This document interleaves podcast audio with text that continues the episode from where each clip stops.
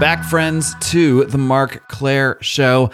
I've got a great conversation coming for you today with an amazing man, Father Turbo Qualls. Gonna get to that in just a minute, but uh, before I even tell you about my sponsor, I just want to take a minute to address why I do the advertisements uh, up front before the show. The main reason is because I have a great sponsor. Um, I'm really happy with the sponsor, and I want to tell you about that sponsor without having to interrupt the conversation. That's kind of what I'm going for. I've used that uh, marketing tactic before in the past, uh, putting ads in the middle of conversations. It's a supposedly effective way to advertise, but for the purposes of this show, for the kind of conversations that I want to have, I want you to really be immersed in the conversation, and I don't want to snap you out of it. I don't want to pull you out to uh, tell you about a sponsor. So that's why I do the ads uh, at the front of the show. And uh, you know, I'm not Joe Roganing here. I'm not Joe Roganing you here. Uh, I'm not going to do seven or eight ads. I just have the one sponsor, which is our friend Stephen Fox and Fox and Sons Coffee. And my God, there are so many deals going on right now. First of all, I love this coffee. I legitimately love it. Uh, it's convenient that I, I, also like Stephen Fox and also like the business he's doing. And he's also a sponsor of the show. Uh, but I would love this coffee even if he wasn't a sponsor. Uh, I really do. Really, it, it, it wakes me up every single morning. I can barely keep myself together because I have so much energy uh, from this thing right now. So check out Fox and Sons. That's F O X, the letter N, S O N S dot com. There's a few things you got to know about. Now, of course, you can use discount code MCS. Think Marc Clair Show, MCS, and that will get you either a third bag free or $12.99 off your order, depending on what size bag you use. So check that out. But also, uh, from now until the end of the year, I am accepting submissions for a free bag of coffee, a free two pound bag of coffee. I'm going to be doing a raffle at the end of the year. I'll announce it on the first episode of 2023. Took me a minute to remember what year it was going to be. Uh, I'll announce it on the first episode. And to enter that raffle, all you got to do is go to Apple Reviews, Apple Podcasts, leave me a five star rating, a great review for the show send that to me, screenshot it, send it to Marc Clair Show. That's M A R C C L A I R Show, Marc Clair Show at gmail.com. You're entered in the raffle. So check out Fox and Sons. This coffee's amazing. And get ready for this fantastic conversation coming your way. My guest today is the director at St. Mary of Egypt Serbian Orthodox Church in Kansas City, Missouri. He is also one of the hosts on The Royal Path, which you can find on YouTube. Very pleased to welcome Father Turbo Qualls. Father, welcome to my show. Oh, thanks for having me, Marc pleasure. And uh, you know, there's a, there's you have a pretty interesting story um, of how you came into the Orthodox Church. I want to get into that, but I don't want to bury the lead here. I think the first thing that might strike strike uh, strike people about you is your name. You have a really really cool name. So I, am kind of curious um, where that name comes from, the origin of the name Turbo Qualls. Um, was that your birth name? I, I I need to know the story here. Sure, like half and half. Um, and I guess it kind of was a good thread getting into everything because it it really touches on everything, you know. Um, so kind of like a long story short. Um, so I was a tattoo artist uh, for you know 20 plus years, and when I was doing my apprenticeship, you know, uh, you're given a nickname. Mm. Like you don't choose your nickname; you're, right. you're given a nickname. You know, um, and so I was also uh, subsequently, you know, I was in bands. You know, um, playing, you know, rock and roll stuff, um, 77 punk rock and oi and things like that. And so, um, anyways, I'd kind of picked up the the nickname Turbo uh, from hanging around, um, you know, my my rock and roll friends, let's say. And um, anyway, someone had called down to the tattoo shop where I was apprenticing at, apprenticing at and um, they were looking for for a nickname for me, and they're like, "Oh, okay, you know, nothing was sticking." So someone called one day and they're like, "Yeah, is Turbo there?" And they're like, "The guy Tom." He's like, "Who are you talking about?" They're all, "Yeah, yeah, the the skinny black guy with the long hair." and then, you know, I walked in and Tom was like, "Oh my gosh, that's it. That's the name. Whatever." So, anyways, the name kind of stuck. But here's where it gets interesting. Um, as I came out of that, you know, as I kind of came into my spiritual journey, let's say, or um, when I came to Christ. Let's put it that way. Uh, I was trying to get rid of the name because it was associated. You know, I, I was associated with all kinds of stuff. Mm-hmm. That you know, I was turning a new leaf, a new a new man, all that good stuff. But I couldn't shake the name. I couldn't shake it. Um, and so years go by. You know, I'm a I'm a Christian, evangelical Christian, and I'm I'm doing all this stuff. And the name kind of still is poking around. Anyways, uh, as we'll come back into it, as we became, uh, we're coming to the Orthodox Church, you are given um, a patron saint. So you're given, you're baptized and you're given a new name. So I was looking at all these various, you know, I was like, oh, St. Martin of Tours, you know, all these other saints. And um, a friend of mine, he called me up one day and he said, hey, uh, are you still looking for a patron saint? I said, yeah, yeah, yeah, you know, but I think I got it. He's like, well, you might want to hold on. I said, why's that? He's like, there's a Saint Turbo. Wow. And I'm like, I'm like, shut up. There's that. There's no way. It's just so ridiculous and absurd, you know. And he's like, no, no, check it out, you know. And um, like, sh- sure shooting, like there was a Saint Turbo. Um, and at, the funny things at first, I was like, mm, I can't do that, you know. And and really, it was my pride because I was like, no one's gonna take me seriously. I didn't know anything about orthodoxy. You know, this is this is like 20 years ago, and so it's like I don't know these people. I'm, I'm going to be meeting all these, you know, Russians and Arabs and Greeks. and it's already weird that I'm like this American black guy, and like it's already going to be weird. You know, why make it weirder and more awkward? Or just lean but, into it and go all the way. Let's make it as well, weird as possible. here's the thing: I'm all about leaning into it, and so I was like, well, as time went on, it, it dawned on me. It's like, well, what are the chances of that? Right. You know what I mean? Right. Like, like, what are the chances of that? And so, the interesting thing, let me tell you about Saint Turbo. Saint Turbo was a martyr, a very early martyr in the second century under Marcus Aurelius. And there was a series of martyrdoms. There's a grandmother, Eusebia, and her triplet grandsons, and they were martyred. And then very a very common phenomena is there's a domino effect. When someone's martyred, other people witness it, and that inspires them, and then they become martyrs and so forth. So there was this series of martyrdoms, and then it ended with Saint Turbo, who recorded the martyrdoms, and then he was martyred. So this is how he, you know, came into the the hall of, of faith. So what's interesting is um, and I guess we'll get into that at some point, is how I even became familiar with Orthodoxy, which is through the icon. And so, for people who don't know, an icon is what we call them windows to heaven, but this is actually an icon of St. Turbo here. Right there. So, um, at any rate, I walked into a room, I walked into a house. This is kind of like pausing the St. Turbo story. Walked into a house that my uh, my wife, my newlywed wife, she was friends with. They were Orthodox. They had this icon. I had this. I got bowled over. Had this experience. So the icon is the thing that led me to Orthodoxy. Hmm. And Turbo, you know, he was known for writing down the life of the saint. Well, that's what iconography is in many ways: is the remembrance of the saints. You know, interesting. Um, but but in pictures, you know, in color and in line. And so it made perfect sense. It was like, well, here's this obscure saint and my problem was you know i'm a very vain guy you know so like he's a beacon to me about being humble hmm. and about not wanting the limelight which is funny because i'm like on the show whatever but the don't worry you, this isn't the, this isn't really the limelight just yet well you can be well, humble here still. In our, well in our tradition and for me especially when, when i say about going obscure i mean like going off radar you know what i mean mm-hmm. completely and so anyways he's a he's a beacon uh, for me, and that's that. You know, so I became, you know, I, I, took his name, and it was, and again, it was a reminder that um, I didn't choose Christ or the church, but uh, I was chosen. You know, and it's one of those like you know kind of woo woo mystical things, but that's that's that's what happens when you're dealing with God. That's particularly interesting. Your sort of con- connection to the icons with your your background as a tattoo artist. Do you, do you think that there's a connection there between your appreciation for that art and the appreciation of the iconography? Yeah, I mean, it. You know, it's funny. Everything in my life, uh, and this is, I think this is one of the things I, I'm, I'm tasked to kind of like share with people, especially here in the like in modern times in the West and in America. And you know, our culture is pop culture. We don't have an old culture where we have this old mythos and these things like mm-hmm. I think that's one of the things about the Royal Path is um, I think people resonate because you know we as a group, but me as a priest, I have no problem speaking our language. You know, I know our culture, I know our mythos, and you know, there's a scripture in Jeremiah where it says, "When you're able to separate the precious from the worthless, then you'll be my servant."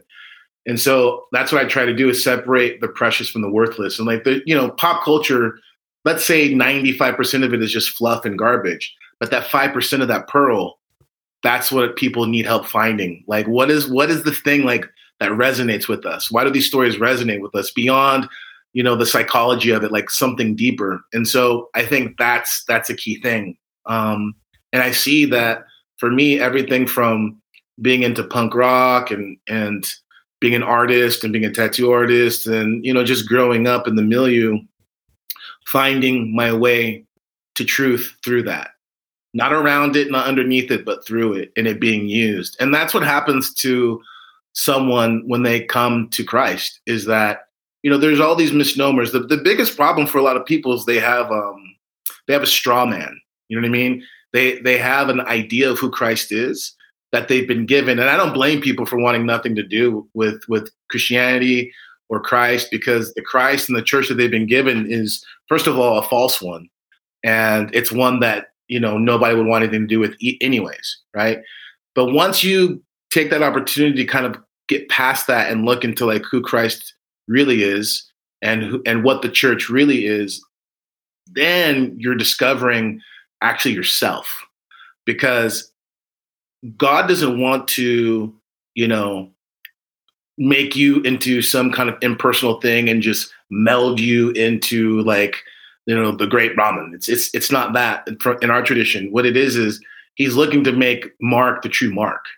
But the thing is, is you got you know, thirty two years 42. of just garbage. Your dad's issues, your stepmom's issues. You know what I mean? Your your third girlfriend's issues, all those things that like stuck to you which you think are you.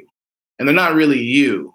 You know what I mean? And so the process of being purified of those things so that the true aspects of who you are come forward and that true that true you that's what's going to be you know that that's what you begin to understand as eternal life right and so that's why i think it's important to look at these things and to help people begin to get a taste of what it means to let go of some things, but also in letting go of something, you find yourself. Does that make sense? It does, yeah. And uh, do you think that, just to back things up a little bit, when you sure. were um, involved in the punk rock scene, the tattoo scene, uh, maybe you can get into a little bit how you got into that stuff. But do you think even before you found Christ and before you found Christianity, that was in some way you you trying to find your true self through these other paths or or to find something to uh, I, I, don't want to say worship maybe yeah maybe worship maybe to to find yeah. your your I guess mm-hmm. replacement for a religion if you didn't have that yet. Sure, everyone is looking for that. You know, I mean that's that's one of the foundational not just premises of our you know kind of like tradition but like a truth and once you begin to get on the path you recognize it everyone's looking for it i mean you know, let's just let's have some let's make some good TV right now, right? Like let's do it. Hitler Hitler had good intentions. You know what I mean? Like for as despotic and evil and wicked of what he did, what he thought was good. He was pursuing the good. It's like it's innate in us to pursue what we perceive to be good. The problem is is that it's con- like if good is contingent upon our on our perspective, it's it's obviously faulty, right? Because is what Hitler wanted good? No. But as a human being, everyone's trying to pursue that thing. And that's where a lot of people don't understand. It's like when you're trying to convince someone of something, like good luck with that. Because they're just trying to, it's like it's almost like um, an instinct to pursue, but the to pursue what you think is good. But the problem is, is that most of us, all of us, the faculties by which you know we're able to discern what's good and what's bad is is twisted and broken right? So that needs to be healed. So in the life that you live you're going you're picking up all kinds of things. And where god comes in is is god is always wanting to help you to see the good and help you to choose the good. But the, the, the key thing is is choosing because the freedom of choice and not freedom is choice as in like everyone thinks like that's a whole nother thing. But there is a measure of freedom that human beings have and that's that's divine to be able to choose something. Now culture like anything else has its aspects which are um, let's say broken but i think a better word would be um, you know, kind of contingent. You know, they're contingent on the time. There's all these things. But because we're human beings, there are these kind of timeless aspects that, that I think everyone's looking for, right? That's why, like, in our culture, we have the term classic. Like, we say, oh, that's classic, right? What that means is it's, it's kind of cutting through the particulars of our time or like our our own like family environment. Does that make sense? It's like you recognize we say oh, that's classic. You recognize it as being something that's kind of like beyond your scope, right? It's sort of a, a historical uh, staple of the culture. Correct. And so that's not exactly what we're talking about, but I'm giving that as kind of like approximation, right? We all have this tendency to want to see something that's larger than ourselves or true, mm-hmm. right? And so we're looking for that thing and we're looking for it and you know some people are looking for it in comics some people are looking for it in fantasy some people are looking for it in music um, most people are looking for it in politics you know or something else. But it's that's what we're looking for. You know what i mean? The tragedy is most of us don't find it. And we don't find it not because of god but because of us. You know what i mean? And that's that's one of the big portions of the journey is when you begin to recognize something may not be your fault but it is your responsibility. You know what I mean? You didn't you may not have been able to choose who you are and how you're living and the things that you're interested in, but you do have a responsibility to really kind of say, all right, what am I looking at and what am I about? What am I really pursuing? And I think everyone kind of has that that crisis, if you will, almost like that existential crisis. They're like, why am I doing this? You know what I mean? It's like I've been playing in a metal band for 14 years and it's like, what has it got me? You know what I mean? And then and that becomes why you're doing it. You're doing it because you've been doing it and that's what you do. Exactly. Exactly. And then you're you're at a really weird crossroads, you know? So we can you can substitute metal band with anything, with, with anything, you know what I mean? But there's something that brought you to it, and then you come to this point where I don't know if this is feeding me the way it used to. I, I don't know, you know, it's like the shelf life has has long expired. What am I gonna do? You know what I mean? I'm curious before you before you came on this path, like even even maybe even before you got into the punk rock scene and the tattoo scene, um, did you have any kind of religious upbringing prior to that? Did you have a, a religious background, or was it when you started getting into um, the Bible and Christianity? Was was it brand new to you? No.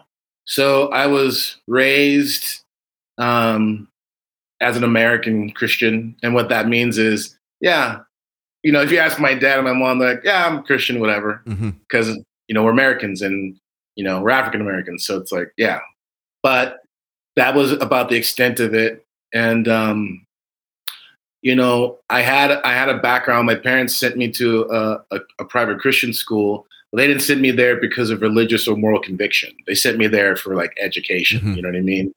So in many ways, it's it, it was kind of counterproductive because that helps to, to facilitate like a disdain to some degree, if that makes sense. Um, and actually, it was in that school where I became, um, I began to become familiar and have a little bit of a of a vision of you know alternative uh, spirituality, so like the occult, right. you know, and so roughly from like I started reading uh, Vedic mythology like when I was in like I know it sounds crazy to people, but like were you in fifth grade, like 10, you know? So around like 10, the Vedas, looking at stuff, Norse mythology. And, and you were 10? That's yeah, wow, yeah, yeah, that's that's interesting. I was not reading that stuff yeah, when I was 10.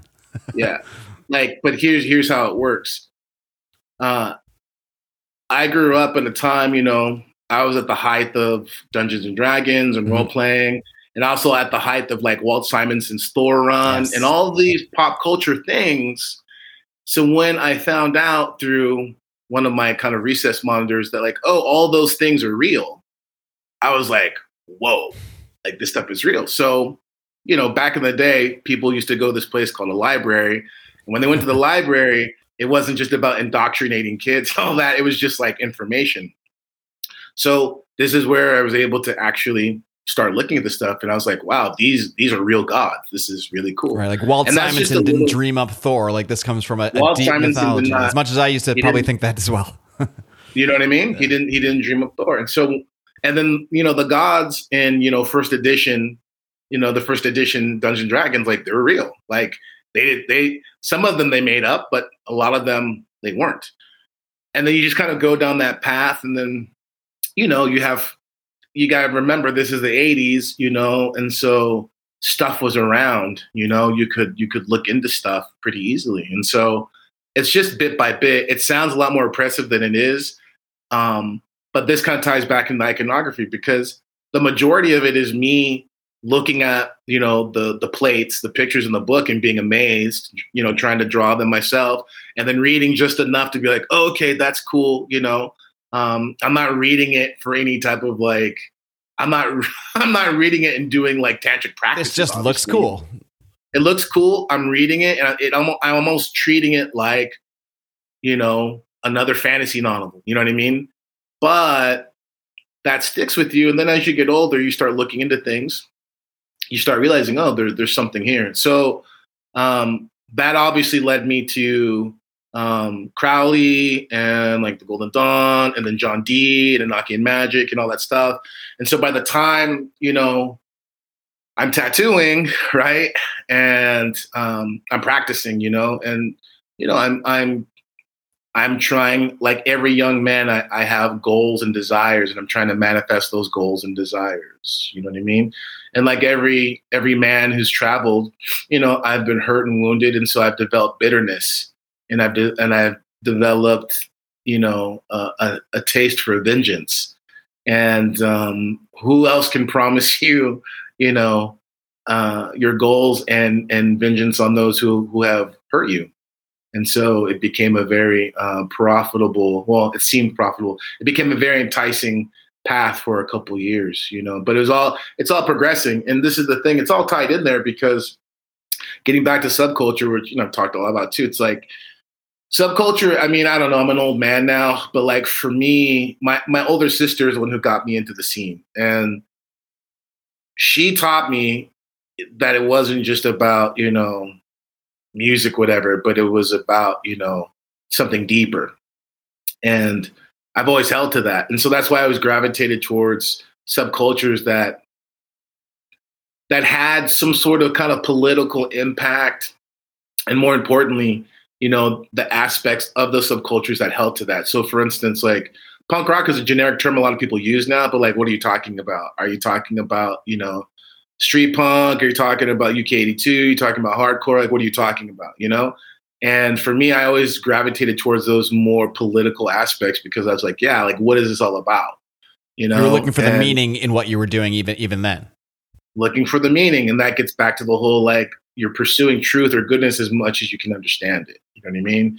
So all this is relevant, and I think I think maybe even why I'm on your show is because people may recognize they hear something and they're like, okay, this is kind of weird. This guy's probably some sort of anomaly and there's a spectacle aspect. Like, let me just see what this spectacle is. but then if you stick around long enough, you can see like beyond past a spectacle, what it is. I'm just telling people what it is, is I've integrated the experience in such a way that it's it's cohesive and life-giving in Christ.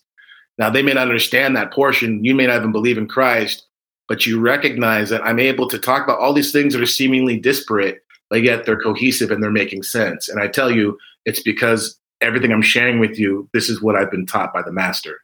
So this is this is the way that this is the way forward for really, you know, our broken culture. Right? This is the way our broken culture becomes made whole.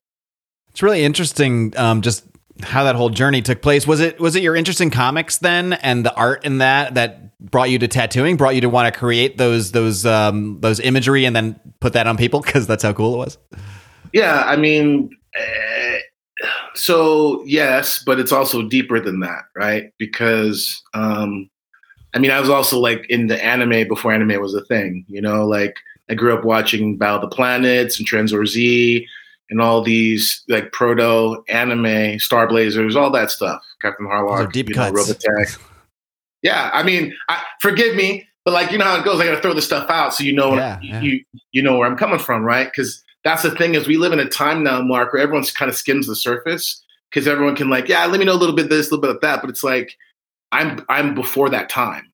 Like, you know, people got the Crimson Ghost on them, and I'm like, well, here's the thing like you may know about the misfits now because whatever blah blah blah but when i was when i was a young man when i was a kid There was no internet. The records, like you, like you couldn't get that stuff. So the mystery of what this stuff is, that's what that's what gave you the chops to like get in there. And that and that's how that was like the rite of passage. Like we don't have a rite of passage anymore. But back then, that was the rite of passage. It's like, okay, are you, you know, used to use the term poser. Are you a poser or, you really know your stuff? Because if you knew your stuff, that meant that you put the time in, which means that you cared. And that was a means by which you could say, like, yeah, I'm, I'm good with you. And that sort of might raise your uh, your status within the group if you are sort of It's the tribe. Yeah. It's the Right. tribe. Because look, here's here's the thing. You know, with the advent, I'm sorry, you know, a lot of people, a lot of millennials are going to be hurt. And I love you guys. It's no problem. But like, you know, like Hot Topic and then the advent of like certain bands, and I'm just going to throw them out, no offense, but I'm just trying to give someone like a historical timeline, right? Like with things like Korn and like uh, Offspring and all that stuff, what it did was it, it kind of, you know, Green Day, it began to put into the waters of the broader culture. It, it, it kind of showed them the hidden doors. And so everyone kind of became like, oh, cool, like Nirvana, stuff like that. Like, yeah, all like punk, right? Or like those guys that are smoking cigarettes around the corner at school. Like, what are they about? So instead of like beating them up or doing whatever, it's like, yeah, that's kind of cool. And so I started seeing these guys at our shows and like it began to permeate the waters. So where now, today, everyone has this dark edge to them. You know what I mean? Everyone wears black now, and everyone has this kind like, yeah, they're still normies, whatever, but everyone like everyone's got a tattoo, everyone's got those things. And like what, what people do not understand, what people have forgotten is when I was a kid, I hate to sound like that old man, like when I was a kid, but you know, when you saw someone, it was like instant, like that was your tribe because there it, you you you just didn't stumble into it. You can just tell by the way someone is dressed, by the tattoos they might have, whatever. Oh, that's a member of my tribe, and it and before you would see hundreds of people on the street like like that. Right. And and that meant that you could just at least have some measure of, you know, kind of here's a key word, communion with them. Hmm. It's like, okay, where you at? And and and you know, there's a shorthand because we're symbolic beings, right? So the symbols that you wear on your skin and on your body, they're shorthand for your perspective and your worldview and your experience, right? And so that allows you to enter in like quickly. That's like um, you know, like I don't know what it is on a computer, but you know, you like a short link, you know, like a link, it's like boom, boom, like you're there. And so all those things, I mean, the way that anime is developed, like line and certain colors and that two dimensional aspect, it's like it was a total primer for my psyche for the icon, for for Byzantine iconography. You know what I mean? Um, the rejection of the norms of the world of, of uh, and really to some degree disdain for society, broader society that I found in subculture. That was a total primer for being Orthodox and and being an actual disciple of Christ, and not just like, yeah, my grandma's a Christian and I'm a Baptist because I'm an American. Like doesn't doesn't mean anything. It got you used to to not fitting in, I guess, in a in a way. Absolutely. Absolutely. So all of those things, it's just like that's the pearl. Now the part where you want to be pretentious and think you're better than everybody, you got to get rid of that. That which is probably the hardest part, I, I would imagine, in, in many ways. yeah. Well, yeah, it can. um, so, Father Qualls, why don't we go into where, where along the way, um, when you were involved in the punk rock scene, the tattoo scene, where along the way did you first take interest in in Christianity, or in I guess in in the this new path that you're on, I should say. Sure. I would say um, I'm already I've already kind of gone through the gamut. You know, like I've already cycled through the core, like the kind of three core movements of uh, subculture, particularly British subculture, punk rock, the skinhead movement, and the mod movement. Okay, boom. Like I've, I've run through there, goth into goth. I'm still kind of goth, obviously. Can we just pause on the because I think one thing that's going to stand out to people that you mentioned there very quickly the skinhead movement, and most people are going to think, wait, skinheads, racists. How is this guy in the skin? What's Oh, going on yeah, there? So yeah, can you yeah, just maybe clarify what the, what the skinhead movement is? Because I think a lot of people might just assume Oh, skinhead means. Nazi means racist. And how are you involved in that? so um so a real quick history lesson subculture for everybody um you can trace the movements of subculture to two things in england and really like the late 50s early 60s you had these two movements of the rockers and the mods. The rockers were like greasers, you know, big boots, kind of like wanting to be like Marlon Brando, like Fonzie. I didn't know people know Fonzie anymore. Like Happy Days. Mhm, Okay. yes. Right. Oh, I know Fonzie. I grew up with Fonzie. I mean, I didn't grow Right. up with Fonzie, but So, Fonzie reruns. um, so so in, in in the UK, there was these you know young teens who had an affection for greaser culture, you know, bikes and all that stuff. But then the other ones, uh, they were into much more of a kind of like a modernist lifestyle. You know, they rode Vespa scooters. They had they liked Italian suits, and they listened to things like the Who, like the Small Faces, right? So these two subcultures were kind of growing up parallel to each other, and they used to rumble, used to fight a lot, right? And in that context of fighting, the mods, the ones who were into the Italian suits and having cappuccino and listening, and when it was, their music was soul music. They listened to R and soul. That was like their core music. And then out of that R and B and soul came bands like I said, the Yardbirds and the and the Small Faces and all that stuff.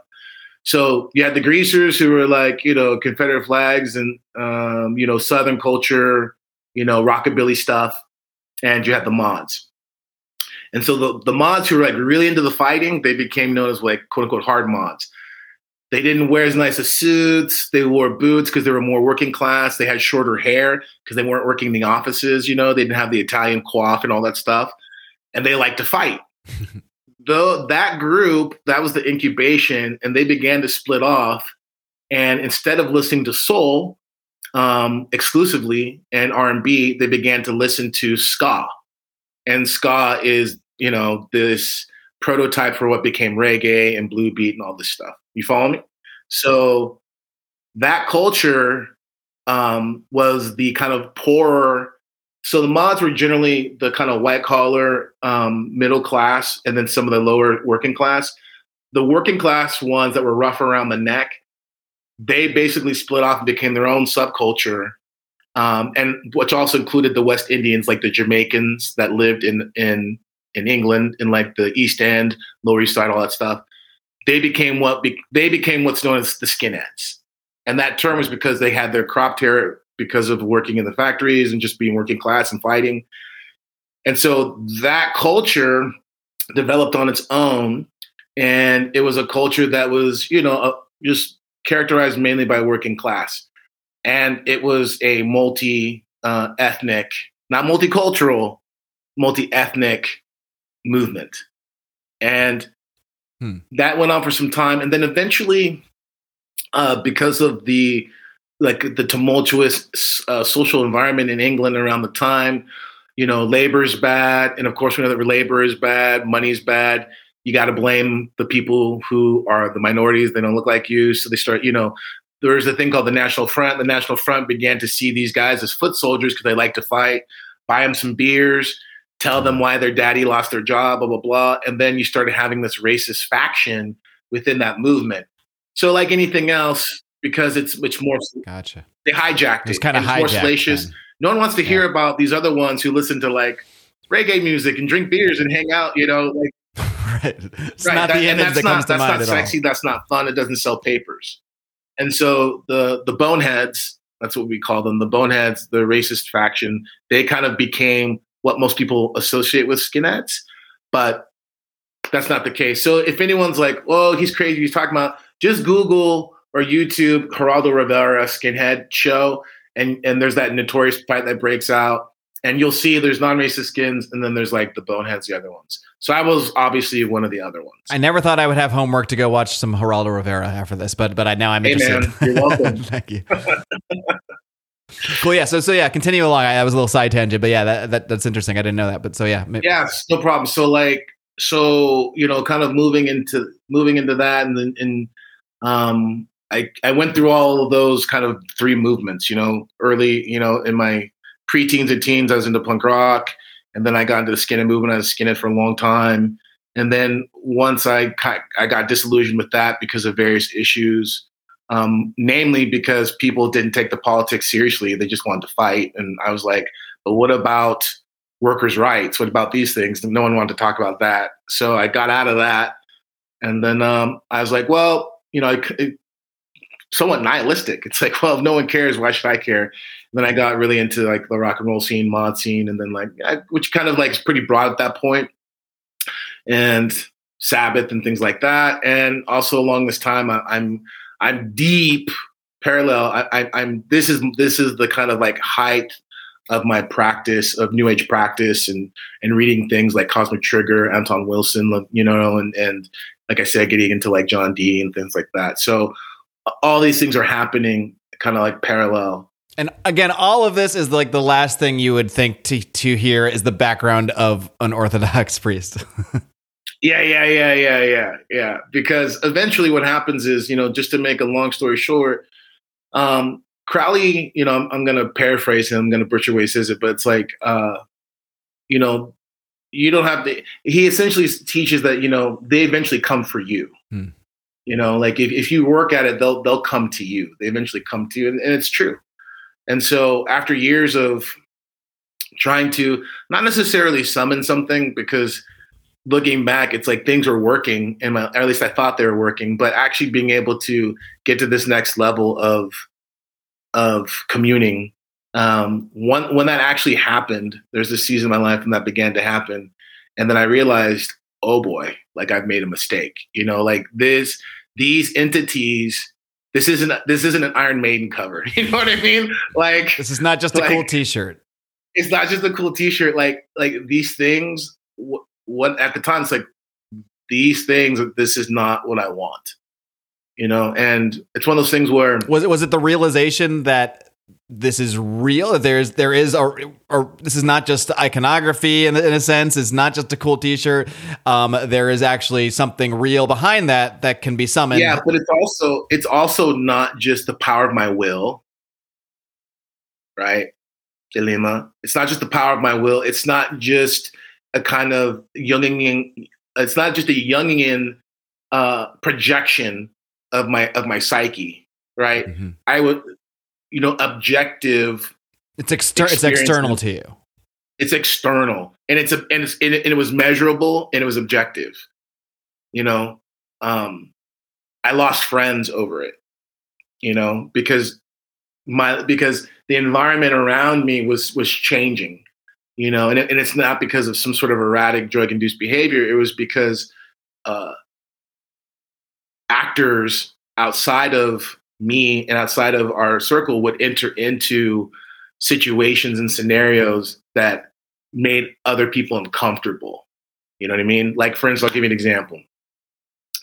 Uh, I was going, I was meeting a friend uh, at a local coffee shop in Fullerton, and we're hanging out, blah, blah, blah. And, you know, Anton Wilson calls this the chapel perilous, where you enter into the space and you're actually beginning to navigate.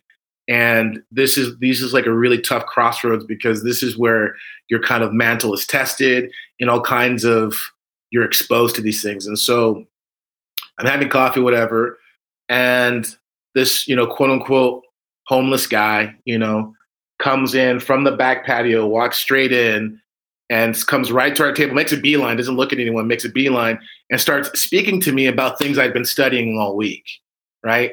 And and mixed in with a bunch of other stuff, but him and I start talking, right? I mean, just random homeless guy, right? My friend in front of me is like watching this thing and is kind of like, what in the world's happening? This guy says a couple key things. I understand. I'm responding back and forth. The guy leaves and my friend, like he says, you know what, man, I can't hang out with you anymore because every time we get together, weird stuff like this happens, and it's it. Just because you were talking to a homeless guy, or because because of what what was being said? Or? No, no, no, no, no, no, no, no. Uh, the everyone's had that experience of like, hey, homeless guy coming in, you're just trying to be polite, yeah. and like you're you're like humoring the guy, mm-hmm. right? Um, I wasn't humoring him. Got you. Okay. Yeah. You know what I mean? I w- I wasn't humoring him. And and at the time, I wouldn't. You know, I'll tell you now from from this perspective what it was. He was possessed. I mean, he, he was carrying a spirit. He was carrying spirit. You know, and the spirit. He was he was the vessel, if you will, right? And so my friend picked that up. You know, because it, it was here's the, here's the thing. It, it's kind of hard if you haven't had the experience and people are like, okay, whatever, that's fine. But those of you who are going to hear this and you've had the experience, you'll know exactly what I'm saying when I when I say this when you've encountered them and you've had that, there's a it's it's not even a primal fear. You know, if I was if your house is on fire, like that's primal fear. It's it's it it cuts you to your soul.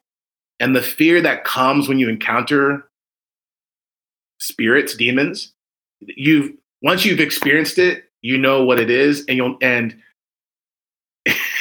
you you it's with you your whole life. It's just it's it's it's indelibly it's an it's an indelible mark on you, right? did did you feel that fear in that in that particular moment when you were engaging with with that person? Yes and no. It's it was different for me than it was for you know my friend who's sitting across the way from me. Obviously, because my friend who's not practicing, my friend's just like whatever. He just wants to to do whatever. You know what I mean? But you have to gain in any type of spiritual practice, you have to acclimate to it. You have to gain endurance. You know what I mean? And and even more so if you begin to approach the living God. You have to you have to gain endurance. You can't just kind of like and that, and that's part of the problem for a lot of people is the hubris that the skeptic wields. They see it as an armor, as a weapon, but what it is is it it actually it's a blinding and, a, and it's a numbing and it's a deafening the hubris of the skeptic keeps them from having perception. And so But by that do you mean by by them sort of wearing this this skeptical armor it's it's the opposite of what you would even need in the first place to to be open to that? Because if you're if you're keeping the skeptic shield on you're not open. And if you're not open you're not going to have that sort of experience? Correct. Correct. Correct. And it's like playing an instrument you know? Um you have to develop a measure of callus in order to play for extended periods of time. Like if you're like any any string instrument, you have to develop a measure of callus. But the measure that measure of callus is what allows you to have a deft hand and to and to be able to riff well and to like, you know do sweeps or whatever you're going to do. You see what I'm saying? So there's there's there's an art to it and there's a balance to it.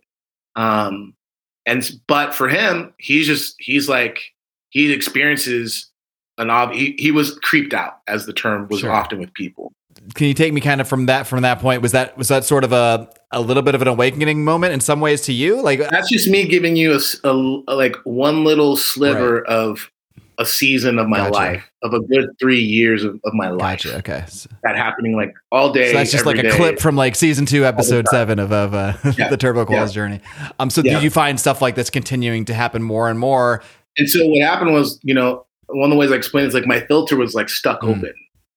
And so couldn't close it. And so the thing is, is like it isn't just about when you're practicing. Um, it's just because you're prepared for that. It's when it's happening all the time. This is where it gets tough because now you are starting to head into madness. And this is this is what happens. You know, this is when you study any of the great sorcerers, like any of the great occultists, they they often will, you know, slide into madness you know, even like Nietzsche, who people, you know, like, no, no, no. But I'm like, I'm telling you, Nietzsche was led by something. And like the, the madness he was brought to, it wasn't just the kind of like breaking of the mind because of existential angst. It was, it's deeper than that. So this led me to a point of crisis. And this, this crisis uh, is, is where I began to really recognize I had to make a choice. Um, and so I had one, I had one critical moment and in that moment, I, I decided, you know what, uh, I, I really, I have to, I have to like break away from this, and I have to. This is what I what I see it is, and I want nothing to do with it. So therefore, there's got to be light, and there's got to there's got to be a God.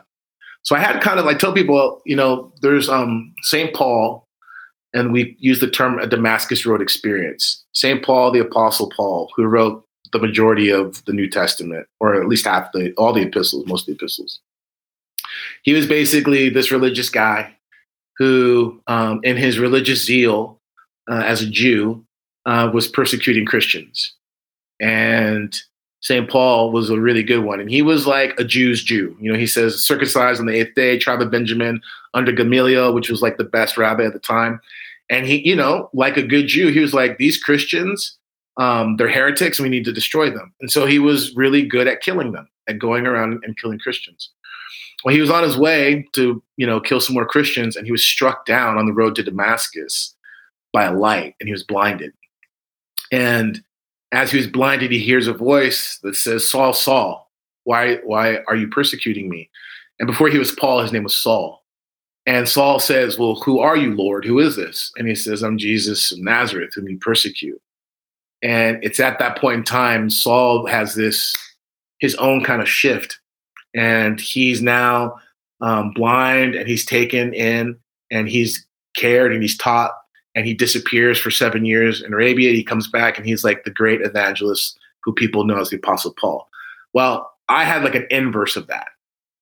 I wasn't blinded by the light of Christ. I was subsumed and blinded by my pursuit of, of darkness. And it was a willful pursuit of it. That that's the thing of, the, of a left-hand path. It was like a willful willful pursuit. It has to it has to be in, in some ways, right? Isn't that kind of kind of part of that is that it's it's, it's you trying to you know push your will, take your will and, and kind of craft your own reality around it or whatever mm-hmm. it may be. Mm-hmm. Mm-hmm.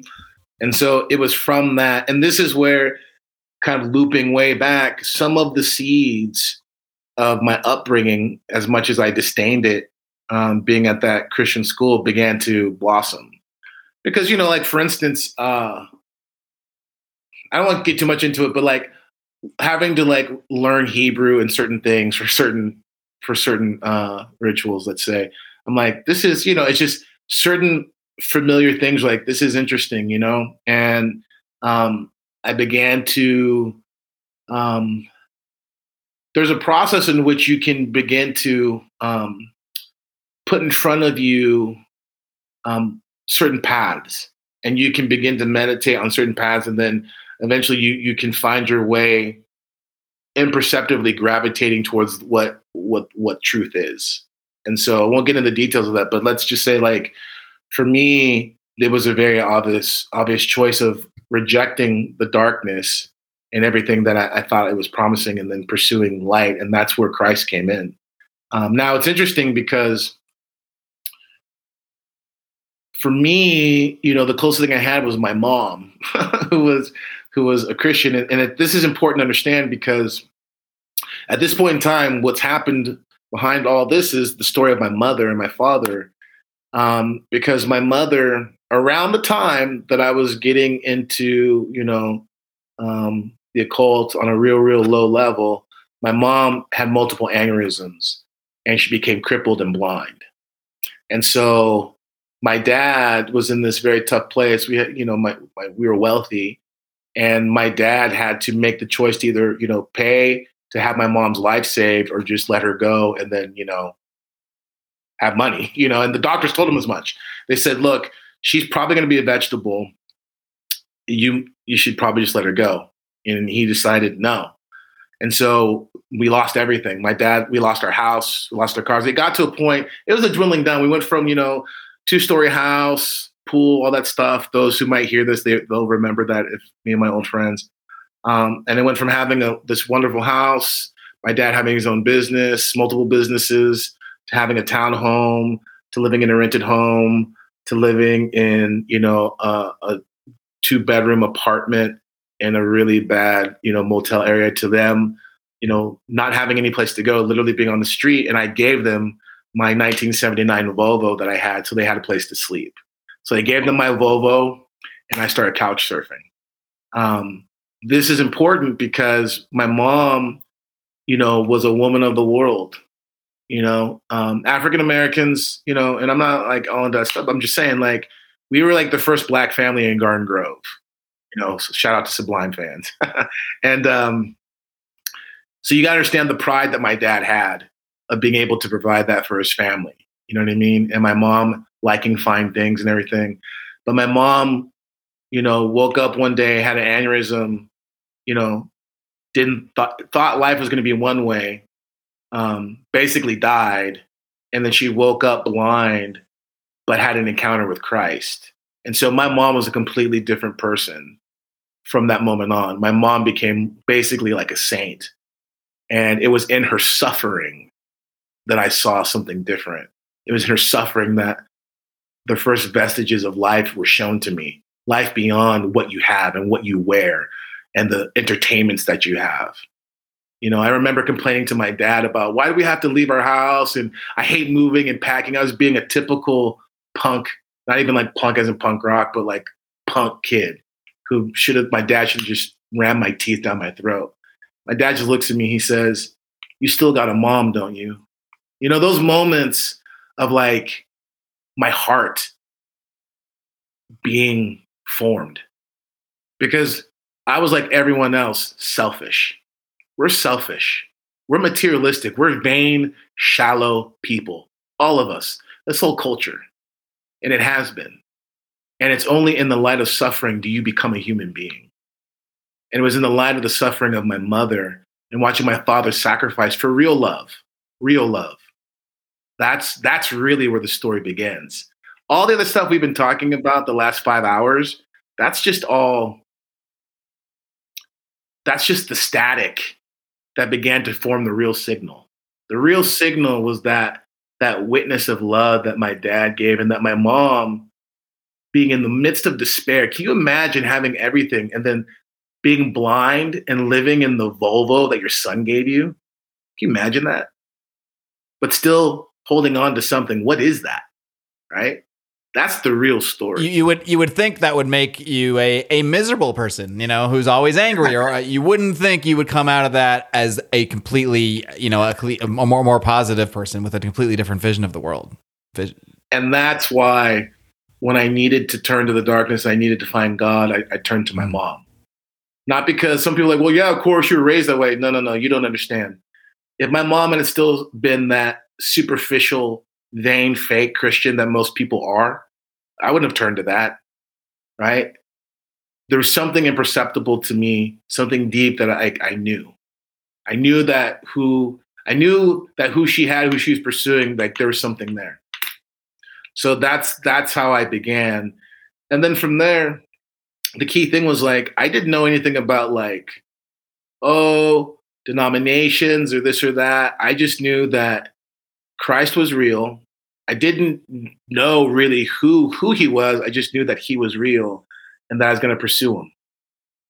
And that's that's essentially how I became Orthodox is that pursuit of more and more like, okay, who are you really? Not now who do people say you are? Not all this baloney that I see. Like, who are you really? And that's the thing is, if you really are pursuing Christ, you'll find him. But the thing is, people, like, no, no, no, I did this and that. I'll, I don't care who you are, you come to me, I'll call you out on that. If, if someone's really pursuing Christ, you will find him. If you say I've tried, no, you haven't tried. You've been you've been pursuing. Here's the thing, I'll tell you something. There's a light within every human being, Marc. Every human being has a, has a light, and most people can very easily confuse the light that they witness for the light of God. This is what happens when people practice other things and they see a light. And people do see a light, but they think that light is the is like the divinity. It's not. It's the spark that is in every human being, and they confuse. They stop there, like like Sartre would say, Jean Claude Sartre, right? They stop short. They stop short of themselves, and this is the ego. And as Americans, like we are speaking of icons, we are the icons of ego. you know what I mean? And so to try to to try to push through that to find the true divinity of God, the true light of God, the true light of Christ, it's impossible for us, seemingly. With men, these things are possible. With God, all things are possible because I'll tell you the secret it's suffering. It's suffering. That's the secret. And, and that's some, that's something that may, maybe you can kind of tell a little bit more of your path through the the lens of this question that I'm going to ask you here because it's something that I have knowing a few people in the last few years who have or are at least in the process of becoming Orthodox Christians. Um, one thing that I have heard a lot of and seen a lot of actually um, is when you get closer to God and you start going down that path, you can often experience more suffering in your life, um, more more difficulties, more challenges coming at you. Um, so I, I, maybe to someone outside who who might be thinking why would you want to do that? Exactly exactly. That, that's kind of where i'm going with that. why would you want to do that? So maybe you can give your perspective sure. on maybe interweaving a little bit of your own story there on uh, why would you want to do that? Yes why would you want to invite more suffering and more difficulty? I mean my stories you know my stories whatever I, I think we can talk in just general terms right? Like why would you want to do that? Well here's the first thing um if you aren't encountering that suffering, I would submit to you your spiritual pursuits are bogus. That's the first thing. And that's the main thing. The second thing is, um, you ever looked at a gymnast?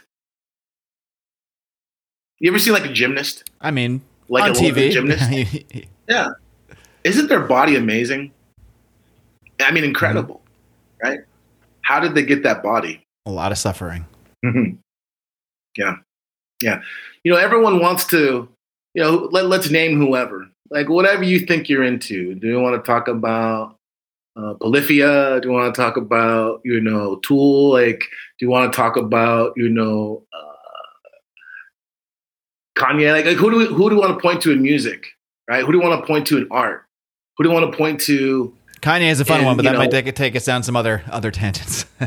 no problem. You know what I mean? Like we can talk about, you know, fighters, MMA fighters, Muay Thai, like whatever the thing is. It's it's Floyd Mayweather. it's suffering. Floyd Mayweather, how did he get there? It's, su- it's suffering. it wasn't from relaxing on the beach, and you know, Nope. even though he may get to do that now, and- he, and- you know, No. And, and and here's the thing: don't let people fool you, because the people who maintain that level of performance, they still here's the here's the trick: they learn to love the Mm, burn. mhm. They learn to feel love the burn. suffering. That's the phrase for a reason, Yep. right? Yep, and and that's basically orthodoxy teaches someone not not to flinch. And it, and it the burn tells you you're on the right path then in a way because if you're feeling that burn that means you are um, in the case of the gym you're building your muscles so in the case of your soul I suppose you are you're making that stronger as well. Yeah, and not just your soul, your whole person, everything about you, because we're not talking about a morality, and we're not talking about an ideological, you know, proposition. We're talking about ontology. It's the whole person. Ontologically, that's what you become. And so, in the same way, in the same way, you know, the person who's working out, what are they burning? They're burning fat, and they're and they're burning the lactic the lactic acid is going into the muscles and burning muscles and refining and strengthening it, right? Remember we talked about in the beginning of our conversation about, you know, God wants to take the real Marc and purify you of all the issues of your your stepdad and all Mhm. that stuff. You know what I mean? So the burn applies there as well, right? What's being burned off as you approach the holy living God is all the fat, all the waste, you know? in many ways it is kind of that like that choose your suffering type meme you know it's like yeah you can you can not suffer and not work out and not eat healthy and just sit on the couch and then you're you're relaxing and you're not suffering i guess in the in that short term but your body is suffering and you're gaining weight and you're becoming more depressed and you are suffering so you're you're going to pick your suffering at the end of the day is i guess is the point That's right. That's it. And that's and that's the secret. That's the key. You know, and that's something that is, you know, I guess quote unquote universal, we could say. And someone could say, like, well, yeah, I, I find that in all kinds of disciplines and perspectives. And you do. You do. Um, but there's an added pers- there's an added aspect to that, which is person. And it's just important that we recognize, you know, because I think when we're talking about orthodoxy and, and the kind of um, advent of orthodoxy in this in this kind of contemporary milieu, that this is one of my big things I try to harp on is that we're n- I am not talking about a kind of like again an ideology or morality, although those things play there, right? Those the but those are the kind of clothing that it wears. Like what we're talking about is is love. You know, if you can if you can conquer a million cities but have not love, you're nothing. you know what I mean? It's it's about love, and when you recognize and realize that um, God is love, and not just an impersonal God. I'm not talking about an impersonal God. I'm talking about a personal God. That that's really what the thing is that you're seeing, and it bec- and it, bec- it can become easy to look at all the accoutrement, like ooh, Orthodoxy is exotic. Orthodoxy is this historical thing. Um, all that stuff is there, but the consistency that you were talking about earlier, the, the reason why you're seeing the ascending of like Orthodox people in in the chaos of the culture right now is because we stand on the Mm. rock. Yes. That's that's what I have noticed and that's that's why I think I've I, maybe it's probably obviously it's not coincidental, but that, that's why I found myself. Um, I, I, found myself resonating with a lot of people in the last couple years that are different than the people I was resonating before. And again, I was going to say coincidentally because I'm used to saying things like that. Not probably not at all coincidentally a large number, a, a, surprisingly large number based on the percentage of Orthodox people I knew before, which was zero, um, are either Orthodox Christians. I find out later. Like it's like I find that out later that they're on this other path, or I find out that they're in the process of becoming Orthodox Christians, and it's it's not the original reason I was uh, resonating with them, at least at least on the surface. I, I really that's why I wanted to dig into more of this uh, topic with you um, here today, and um, maybe just one thing we could do before we wrap up the main show here. Um, for people that aren't familiar with this, we're, we're just kind of using these terms. Could you maybe just define a little further exactly what Orthodox Christianity is and, and how that's different from, you know, I don't know, what, what you might call just regular American Christianity, like you kind of described before? Sure. Okay. So, um, real quickly, history timeline. And this is not, this is not debatable. This is object, this is objective history. Whether someone wants to accept you know the kind of experience and quote unquote interpretation that's where it's debatable but what I'm about to give you is just fact, right? So the person of Jesus Christ, right? 33 AD, boom. From there, you have the advent of the Christian church, okay? Like these apostles and all this stuff. Are you following me? That church, like when you open up the Bible, the book of Acts, that church is the Orthodox church. That was just the one church. And that church exists, you know, in this line. before there were all these other sects and, and, Protestants and Anglicans and Lutherans and there, there, yeah, before there was Protestants, there was no like Roman Catholic Church. There was just like the church, the Orthodox Church, and there's and there's been sects. You know, there's been people who've broken up and started their own thing, but that main church, that connection has has maintained itself all the way to today. Like if you went to an Orthodox service today, you're saying it would be hardly maybe the people are wearing maybe the the people attending are wearing different clothes, but hardly different than like 2,000 years ago. Yeah, let, let, us put it this way. Um, and this almost proves the point more. There are some changes, like the language might be different. You know what I mean? There are some changes, but if you were to like time warp someone from 2,000 years ago to now, and they were you were to time warp them and put them in an Orthodox church, and then like a Protestant church, like a Baptist church or whatever, Sandals Community Church, whatever the thing is, they would look at that and go like, I don't know what this is. like, are these are these Gnostics? Like, what kind of pagan cult is this, right? And then they would be like, oh, the liturgy. They would they would know. They would worship if they were in if they came to my church next Sunday, time warp, they would some things would be different, it'd be foreign in some regards, but they would know, they would recognize, they would know. And that I guess that's the kind of full stop. You know what I mean? Right. That the heart is has maintained. It, it's it's been it's maintained. That makes that's sense. that's the rock. Yeah. One more thing I want to ask you before we wrap up here, and then we'll, we'll head on over to the smoke filled room, and who knows what we'll talk about there. But uh, I, I, want to ask you um, so, if someone is, is listening to this interview and they're a lot of what they're hearing from you is resonating with them, but say they don't have like they don't have a background in this stuff. They maybe don't feel comfortable with the idea of just showing up to a church, maybe or something like that. What what kind of advice would you give to someone who you know this conversation resonates with, but they just don't know where to go yet, and they don't feel comfortable maybe just like going into like a random Orthodox church? Where what where would you what would you suggest they do? Yeah, I would suggest. Um, what's interesting is I Orthodox internet orthodoxy you gotta be careful with mm-hmm. mainly like like anything else know your know your internet etiquette. Stay out of the comment section. Yes, you know what I mean? That's a universal truth right there. Stay stay out of the comment section. But there's there's some there's some good things I could point you to to kind of help you to get some insight. You know, I would forget forget the sh- the shameless plug, but like um, the Royal Path, I think would be a great place for you to start because that's one of the reasons why I started the project was to help people like exactly who you're talking about who are keyed into something they've ha- they've heard about orthodoxy some way somehow, but like that's about it. They've never been to a service. They don't know anything. And to be frank, um, especially if you're a little keyed into what's going on with with the society and politics right now, right?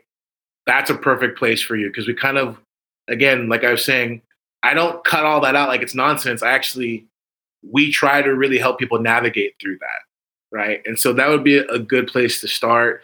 And then from there, you know, I, I do communicate with people. You know, you can get my contact, you can email me, and I'm glad to help anyone. Like that's what I'm here for, uh, and help them kind of navigate that because everyone's in a different situation. You know, I, I have you know, I helped a guy um, last year who was in Korea who had no church around him, and he ended up getting baptized. You know, like hmm. if you want it, you can get it. You know, Cyprian was an island. Like if you want it, you can get it. Mm-hmm. And so um, I would say that. You know, there's a couple other podcasts, but the thing is, is when I throw this out, like, yo, there's a guy Priest Cosmos. He's really great. But the thing is, there's he's tough because you need to have some kind of context. So I'm just I don't want to throw a lot of things out there because without the context, people could get the wrong idea. But ultimately, if you just do some do some poking around, there's a couple great books I would recommend. There's a book called um, The Orthodox Church by Kallistos Ware, The Orthodox Way by Kallistos Ware. Those are great books. Um, Mountain of Silence is a great book by Kyriacos Markides to just kind of give you an insight of things. If you want to do some reading. Um, the Orthodox Ethos is a great podcast that you can kind of check out, and it gives you good, solid information. So, Orthodox Ethos, those books, The Royal Path. Um, and then from there, just pop in on a Saturday. Don't go to a Sunday liturgy. I mean, you can if you want, but that might be too overwhelming. I'm talking about the nervous person, mm-hmm, right? Mm-hmm, yeah. And check out a Saturday, we call them Vespers. Check out a Saturday service, sit in the back, and just check it out. You can just kind of sneak you, in, you know? yeah, sneak in, be like, okay, you know. But for those of you who are bold enough, check out a liturgy and, and what you'll and, and go there. You can go there with with you know the armor of the skeptic if you want, but I would suggest kind of go there with an open mind. And what you'll find is um, you're going to get blown away, and you're not going to know why. And that and that being blown away, that's that's God. you can't explain it. You don't know what it is, and, and that's that's God. That's the kingdom of heaven. Um, and so, yeah, I mean, again, feel free to contact me, and then I have a network of brothers, uh, brother priests, and pretty much I can get you in contact with a good priest, no matter where you're at in the states. You know, so I, I'm just throwing that out there for people. That's, well, the, that's a pretty good underground network, you know. Um, well, Father Turbo, thank you so much uh, for joining me today. Uh, I'll give you one more chance. You, you kind of mentioned the Royal Path and a few other things, but just one more chance to plug anything else you want to plug and, and you know any contact information you want to give out. Yeah, great. Thanks. Um, yeah, there's the Royal Path, um, the Royal Path podcast. Um, we also have the St. Mary of Egypt website. I just throw that out there because for those of you who are going to get baptized, we have a, a community of nuns here and part of the way that they support themselves is by making baptismal robes. So if you're looking for a baptismal robe, uh, stmaryofegypt.net, check it out. Uh, help support the nuns.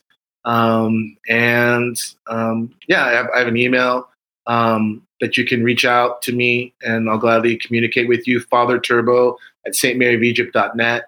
Um, and God bless you guys. You know, thank you, Marc, for this opportunity. I just want to apologize. I know I'm kind of a nut job, you know, so forgive me if uh, you know, I threw out a bunch of stuff like a fire hose. Those, and, those are all positives in my view. So you're in the right place here. Great, great. Yeah, thanks so much, Father Turbo. Appreciate it. And uh, thanks so much for coming on my show. Yeah, my pleasure. All right, friends, I hope you enjoyed my conversation with Turbo Qualls. It was certainly one of the most insightful conversations uh, I've ever had on this or, or any other show. So I hope you got uh, a lot out of it as I did, and I got even more out of it, as did patrons of the show, supporters on Patreon, Subscribestar, Rokfin. All the links, of course, you can find at marcclair.com, M A R C C L A I R.com. I got so much out of this interview and so much more out of it in the smoke filled room bonus segment where we talked about now some of the uh, canonological, I think I said that right, stories from the Bible. Uh, we really focus in on the book of Enoch and the implications that those stories have on the modern world, on the ancient world. We tied this into some of the Graham Hancock ancient apocalypse stuff as well. Uh, speaking of which, I reacted to that show, had sort of a, recap review with my friend Pete Quinones of the Pete Quinones Show. That is also available uh, for patrons, uh, Rokfin supporters, etc. So just a plethora of content for the people that keep this show going, that that fund this thing. So check that out. Smoke filled room bonus segment. It's a part of the extended version of this show that's always available early and often uh, for supporters of this program. Uh, speaking of supporters of this program, one of my greatest supporters at the highest level of support on Patreon, $77 a month, is the great Jared Wall. And he'd like me to tell you about his great website, the THC Hemp Spot, thchempspot.com where you get 15% off your order just for knowing me, just for having heard this show today. So much value you get out of this show, not just the conversation with Turbo Qualls. You can possibly get a free bag of coffee. Check out foxnsons.com, use discount code MCS. I just worked in an ad into an ad. Did I just do that? I think I did. Uh, no, but at THC Hempspot, Jared Wall will deliver to you legal, safe, effective, for real THC products uh, right to your door. And you can get a 15% off your order by using discount code MARC. Discount code MARC, that's M A R C. I'm going to drill this into your skulls. M A R C. Discount code MARC for 15% off your order at thchempspot.com. Until next time, my friends, in case I don't see you, good afternoon, good evening, and good night.